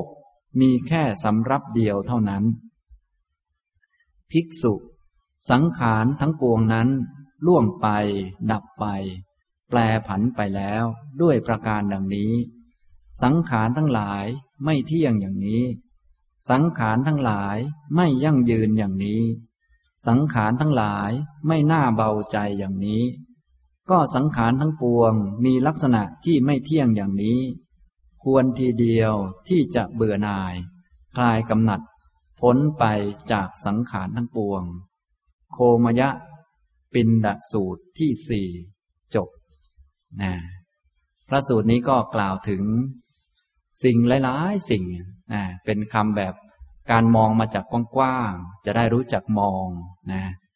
บางท่านนี่ไปมองแต่จะเอานั่นจะเอานี่จะกินนั่นกินนี่มันเยอะไปหมดนะนะมีเยอะแยะนะผู้ชายก็มีหลายคน ถ้าจะหาสามีก็เอาคนเดียวก็พอนะถ้าจะเอาหมดทั้งโลกมันก็ไม่ไหวนะ มันไม่ไหวมันตายก่อน อาหารก็เช่นกันวันๆบางท่านจะแค่จะเรื่องกินนี่ก็โอ้ยุ่งยาก เลือกโน่นเลือกนี่เลือกนั่นอะไร เยอะแยะมากมาย แต่ที่จริงอาหารที่มีเยอะแยะเนี่ยก็กินได้แค่จานเดียวเท่านั้นแหละ มันก็เท่านั้นจริง ๆ นะที่นอนที่อะไรต่อมีอะไรก็มีมากมาย บางท่านกว่าจะเลือกผ้าปูนอนได้ก็ต้อง อย่างนั้นบ้างอย่างนี้บ้างเปลี่ยนแล้วเปลี่ยนอีกอะไร เยอะแยะนะยิ่งไปเดินห้างสรรพสินค้าบางคนก็จะเอาหมดเลย อย่างนี้ก็วุ่นอยู่นะเสื้อผ้าก็มีเยอะแยะเหลือเกิน ถ้าปล่อยจิตไปอย่างนั้นนะมันจะเป็นยังไงครับ ทั้งชาติมันก็เสียไปกับเรื่อง อันนั้นบ้างอันนี้บ้างมันไม่จบไม่สิ้นนะจึงต้องรู้จักไว้นะครับ ในเรื่องนี้ พระพุทธองค์ก็ทรงแสดงแก่พระภิกษุรูปหนึ่ง โคมยะ ปินดสูตร พระสูตรที่อุปมาเหมือนก้อนขี้โคนะ ก้อนขี้โคเล็กๆ นี่แหละ มีภิกษุรูปหนึ่งมาถามพระพุทธองค์ว่า รูปอย่างใดอย่างหนึ่งที่จักเที่ยงแท้ยั่งยืนคงทนไม่ผันแปร เที่ยงอยู่เสมออย่างนั้นมีอยู่หรือไม่ เวทนาสัญญาสังขารวิญญาณก็เหมือนกัน มีอะไรสักนิดหนึ่งที่มันจะเที่ยงจะมั่นคงมีไหมพระพุทธองค์ก็ตรัสตอบว่า รูปเวทนาสัญญาสังขารวิญญาณอย่างใดอย่างหนึ่ง ที่จักเที่ยงแท้ยั่งยืนคงทน ไม่ผันแปร เที่ยงเสมออยู่อย่างนั้นไม่มีเลยนะฉะนั้นท่านทั้งหลายก็ในเมื่อทราบอย่างนี้แล้วก็ให้เข้าใจชัด ไม่ต้องไปหาอะไรที่มันเที่ยงแท้มั่นคง แม้กระทั่งตัวเราเองนี้สิ่งภายนอกก็เหมือนกัน ไม่มีสักนิดหนึ่งที่มันจะเที่ยงมั่นคงยั่งยืนเลยนะสักเซลล์หนึ่งก็ในร่างกายก็ไม่มีอันไหนเที่ยง ไม่มีอันไหนยั่งยืน ไม่มีอันไหนเป็นจุดตั้งต้น มีแต่ของที่เป็นไปในรูปกระแสทั้งนั้นนะอย่างนี้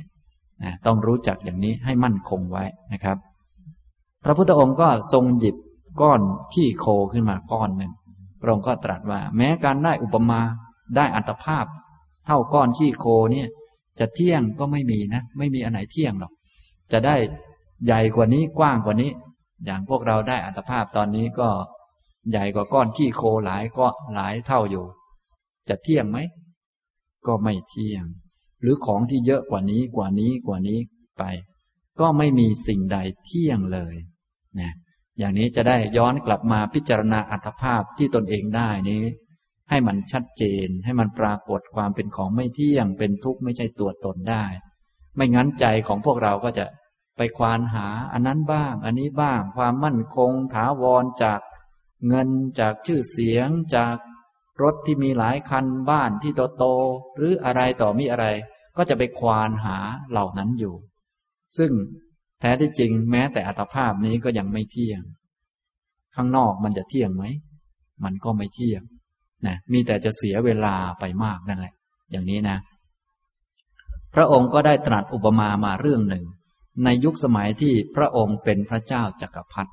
พระเจ้าจักรพรรดิเวลามีขึ้นก็จะปกครองแบบพระราชาองค์เดียวทั้งโลก ในยุคนี้ไม่มีพวกเราอาจจะมองภาพไม่ชัด แต่ก็ให้ลองคิดตามดูนะครับ ทั้งโลกนี้มีพระมหากษัตริย์ที่เป็นใหญ่อยู่องค์เดียว เป็นพระเจ้าจักรพรรดิ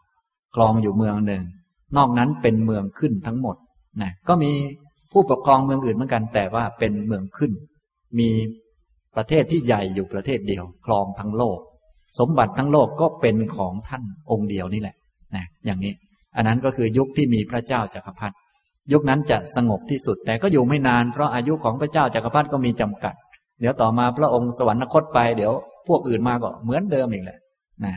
อย่างยุคนี้พวกเราก็หึมหึมกันอยู่เดี๋ยวประเทศนั้นอย่างนี้ประเทศนี้อย่างนั้นก็หึมไปหึมมาอยู่ก็ไม่สงบนะโลกนี้จะสงบที่สุดตอนมีพระเจ้าจักรพรรดิคือมีพระราชาที่เป็นใหญ่องค์เดียว นอกนั้นเป็นเมืองขึ้นหมด พระพุทธองค์ของเราก็เคยเป็นพระเจ้าจักรพรรดิมาหลายครั้งแล้วนะนะบางทีพวกเราในที่นี้อาจจะเคยเป็นบ้างเหมือนกัน เพราะวันๆดูเหมือนอยากจะครองโลกอยู่เรื่อย อาจจะติดนิสัยมาหรือเปล่าก็ไม่ทราบ หรือว่าไม่เคยครองสักทีคิดเอาเองหรือเปล่า ยังไม่รู้เลยนะแต่ว่าสังสารวัตรมันยาวไกล อันนี้ก็ไม่อาจจะทราบได้ แต่ถ้าเป็นเรื่องของพระพุทธเจ้าของเราเนี่ย พระองค์เคยเป็นพระเจ้าจากักรพรรดิมาหลายครั้งแล้ว นะครับ ในครั้งหนึ่ง พระพุทธองค์ก็เล่าให้ภิกษุทั้งหลายฟังว่าเรื่องเคยมีมาแล้ว เราได้เป็นพระราชามหากษัตริย์ ผู้ได้รับมูลธาพิเศษ มีเมืองแปดหมื่นสี่พันเมือง ซึ่งมีกุสาวดีราชธานีเป็นเมืองหลวงนะเมืองอื่นเป็นเมืองขึ้นหมด มีจำนวนแปดหมื่นสี่พันเมือง หรือแปดหมื่นสี่พันประเทศที่แบ่งแยกซอยย่อยๆอยู่ มีผู้ปกครองเล็กๆ น้อยๆ ส่วนพระองค์นี้ใหญ่สุดนะเป็นพระเจ้าจักรพรรดิครองทั้งโลก มีแปดหมื่นสี่พันเมือง มีเรือนยอดแปดหมื่นสี่พันหลัง มีบันลังแปดหมื่นสี่พันบันลัง มีช้างต้นแปดหมื่นสี่พันช้าง มีม้าต้นแปดหมื่นสี่พันม้า มีรถทรงแปดหมื่นสี่พันคัน มีแก้วแปดหมื่นสี่พันดวง มีพระสนมแปดหมื่นสี่พันนาง มีกษัตริย์แปดหมื่นสี่พันพระองค์ตามเสด็จ มีแม่โคนมแปดหมื่นสี่พันตัว มีผ้าแปดหมื่นสี่พันโกดทุกอย่างเนี่ย เยอะทั้งหมดเลย เยอะมากนะ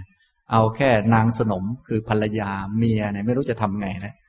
แปดหมื่นสี่พันนางนะ บางท่านได้ฟังอย่างนี้ โดยเฉพาะเป็นผู้ชายก็น้ำลายใหญ่เลย โอ้โห แต่บางคนแค่มีเมียคนเดียวก็จะตายแล้วนะถ้ามีแปดหมื่นสี่พันนางจะอยู่ยังไงยังยังไม่คิดไม่ออกเลยนะ แต่บางคนแค่ฟังอย่างนี้ก็อยากจะได้อย่างเขาแล้ว อันนั้นเรียกว่ามันฟังผิด ต้องฟังให้จบเรื่องก่อนนะอย่าเพิ่งรีบเกินไปนะนี่อย่างนี้นะครับ ต่อมาก็ภาชนะทองสำหรับใส่อาหารมาทุกเช้าทุกวันเนี่ยนะทุกเช้ากลางวันเย็นเนี่ย แปดหมื่นสี่พันสำหรับทุกวันทุกวันเลย ภาชนะทองเนี่ยนะ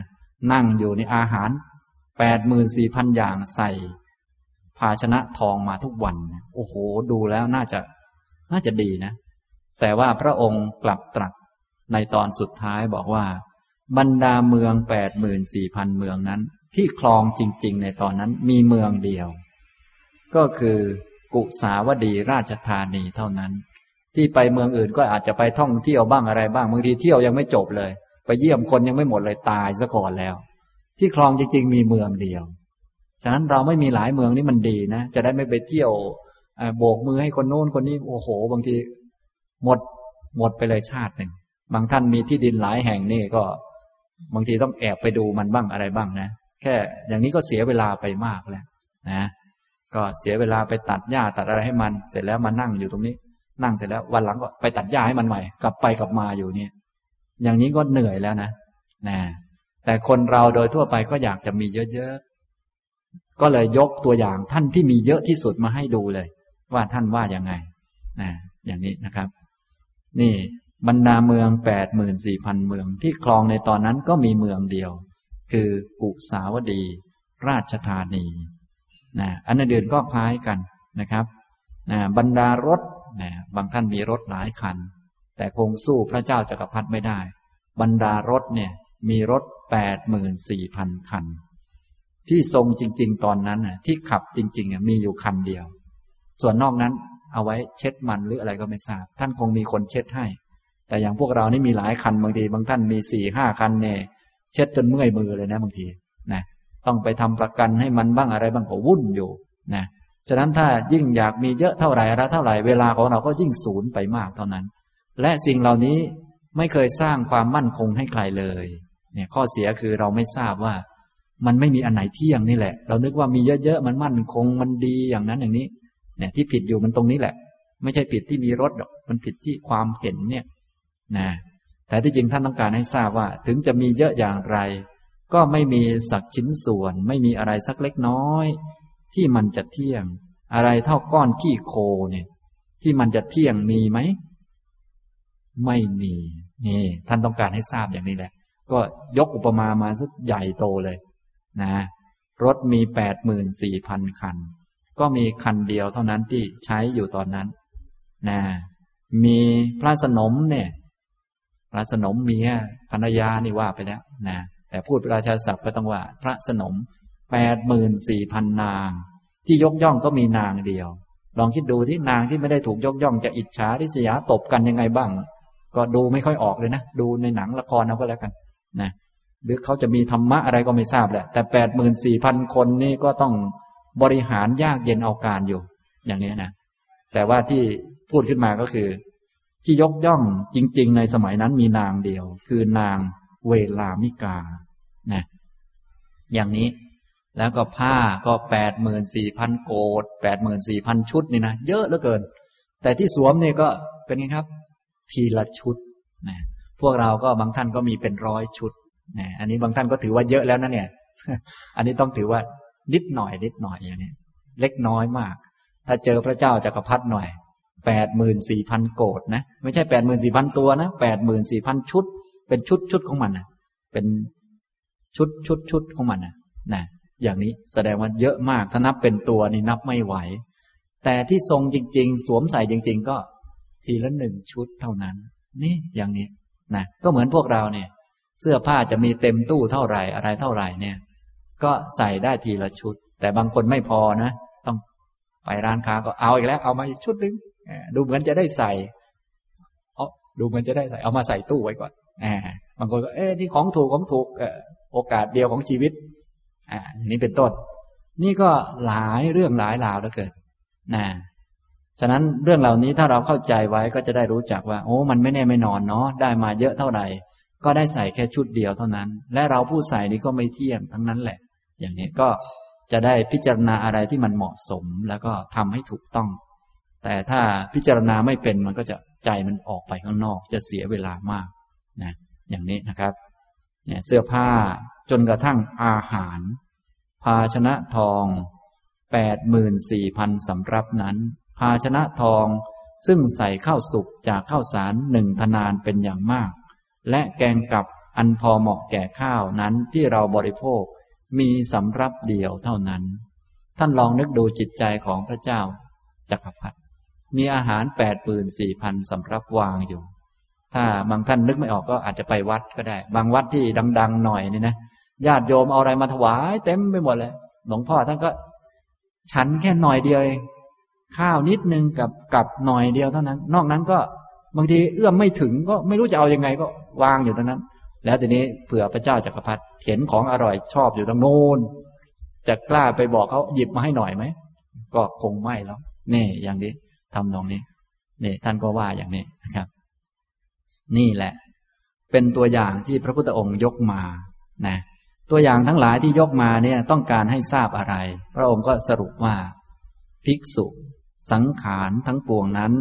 ล่วงไปดับไป แปรผันไป ด้วยประการดังนี้ สังขารทั้งหลายไม่เที่ยงอย่างนี้ สังขารทั้งหลายไม่ยั่งยืนอย่างนี้ สังขารทั้งหลายไม่น่าเบาใจอย่างนี้ ก็สังขารทั้งปวง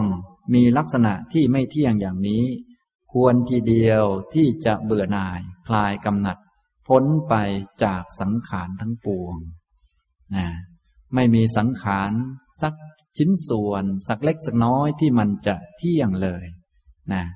สังขารทั้งหมดพระองค์ยกมาเนี่ย เยอะเหลือเกินนะนะทุกอย่างทุกอย่าง แต่ละอย่างนี้แปดหมื่นสี่พันอย่างทั้งนั้น ก็ศูนย์ไปหมด แล้วก็ไม่มั่นคงทั้งหมด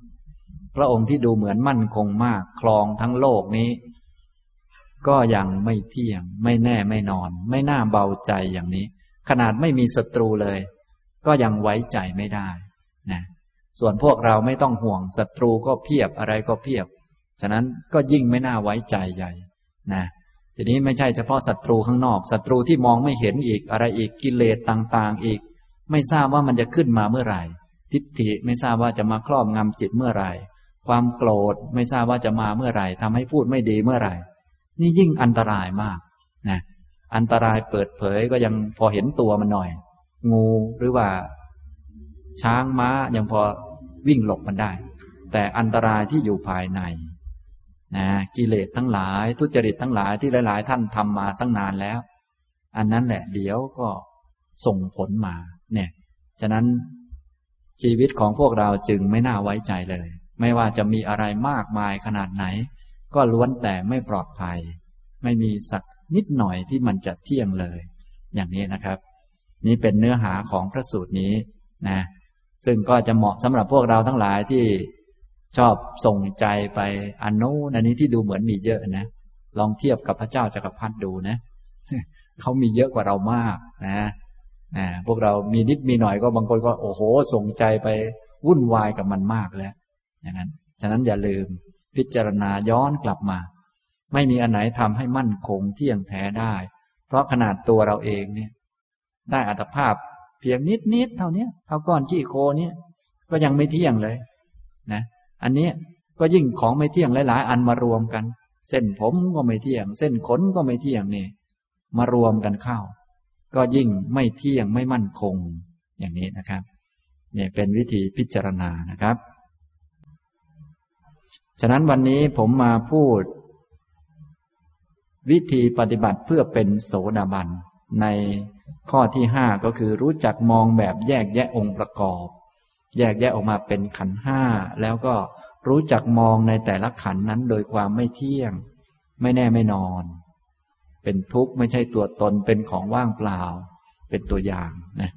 ตัวยกพระสูตรมาอ่านให้ฟังสองพระสูตรด้วยกันนะครับ ก็บรรยายคงพอสมควรแก่เวลานะครับ ช่วงสุดท้ายก็ให้ฝึกให้มีสติกันสักนิดหนึ่งเพราะว่าถ้าไม่มีสติแล้ว การที่จะเอาจิตกลับมาที่ตัวเอง แล้วพิจารณาอะไรต่างๆ ก็เป็นไปไม่ได้ การมีสติ ให้จิตมาอยู่กับตัวจึงเป็นเรื่องพื้นฐานสำหรับทุกคน ถ้ายังเจริญปัญญาไม่ได้อย่างน้อยก็ให้จิตสำรวมอยู่กับตัวเอง จะได้มีศีลนะ มีสติมั่นคงต่อเนื่องก็ได้สมาธิ มีสมาธิแล้วก็พิจารณา ให้เห็นแยกแยะรูปนามขันห้าเป็นต้นนะครับ ให้ทุกท่านยืดกายให้ตรง ยืดกายให้ตรงทำความรู้ว่ากายกำลังนั่งอยู่ ให้ทำความรู้สึก กายกำลังนั่งอยู่ กายมันนั่ง มันไม่รู้ตัวเอง กายนั่ง ส่วนตัวรู้ก็คือจิต จิตเป็นตัวรับรู้ นะ จิตเป็นตัวรับรู้ ส่งความรู้สึกไปที่หัวทำความรู้ หัวตั้งอยู่บนคอ ไล่มาที่คอ คอ แล้วก็ไล่มาที่หลังคอก็ตั้งอยู่บนไหล่และหลังมาเรื่อยนี่เป็นส่วนของรูป รูปมันไม่รู้ ส่วนจิตมันรู้นะต่อมาไล่มาที่ก้นที่สัมผัสอยู่กับพื้น นะสัมผัสอยู่กับเก้าอี้ ไล่มาที่ขา จนกระทั่งถึงฝ่าเท้าที่เหยียบอยู่กับพื้นนะก็ให้ทำความรู้สึก นี่ กายนั่งอยู่ในท่านี้นะมันพับตรงนี้ตรงนี้ ขาเหยียบอยู่อย่างนี้อย่างนี้ มือทับกันอยู่อย่างนี้อย่างนี้ ตัวรู้ก็คือจิตนะครับ ตัวรู้ก็คือจิตนะ ทีนี้บางท่านอาจจะไม่ค่อยรู้ตัวก็ให้ฝึก อาศัยกายทำให้รู้ตัวยิ่งขึ้นก็ได้นะจะบอกเทคนิคง่ายๆนะให้ท่านเอียงตัวไปด้านซ้าย เอียงตัวไปด้านซ้าย ให้รู้ว่ากายมันเอียงอยู่นะน้ำหนักมาที่ก้นด้านซ้ายให้รู้ ต่อไปเอียงตัวไปด้านขวา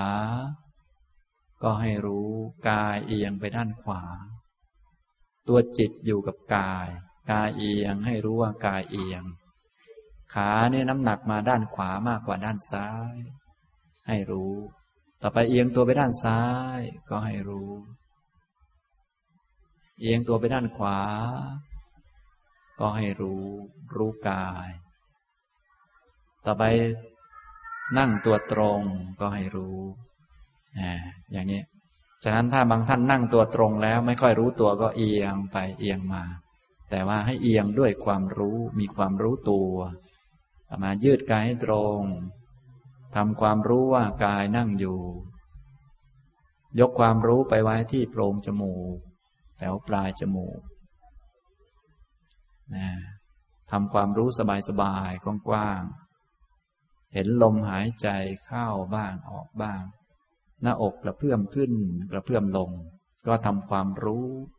ให้จิตได้พักอยู่กับกายนะอย่างนี้นะครับ อันนี้ก็เป็นเบื้องต้น ให้จิตอยู่กับตัว อย่าลืมฝึกบ่อยๆนะครับ รู้กาย นั่งก็รู้ว่านั่ง ยืนก็รู้ว่ายืน นอนก็รู้ว่านอนนะถ้ามันยังไม่ค่อยรู้เราก็ทำขึ้นก่อน เพราะจิตนี่ มัน รู้อารมณ์ที่เด่นชัด เพื่อทำให้กายเด่นชัดก็ตั้งใจทำขึ้นนะก็โดยการเอียงไปซ้ายบ้างขวาบ้าง ให้มีความรู้ตัวอย่างนี้นะครับ เอาละวันนี้ก็พอสมควรแก่เวลาเท่านี้นะครับ อนุโมทนาทุกท่านครับ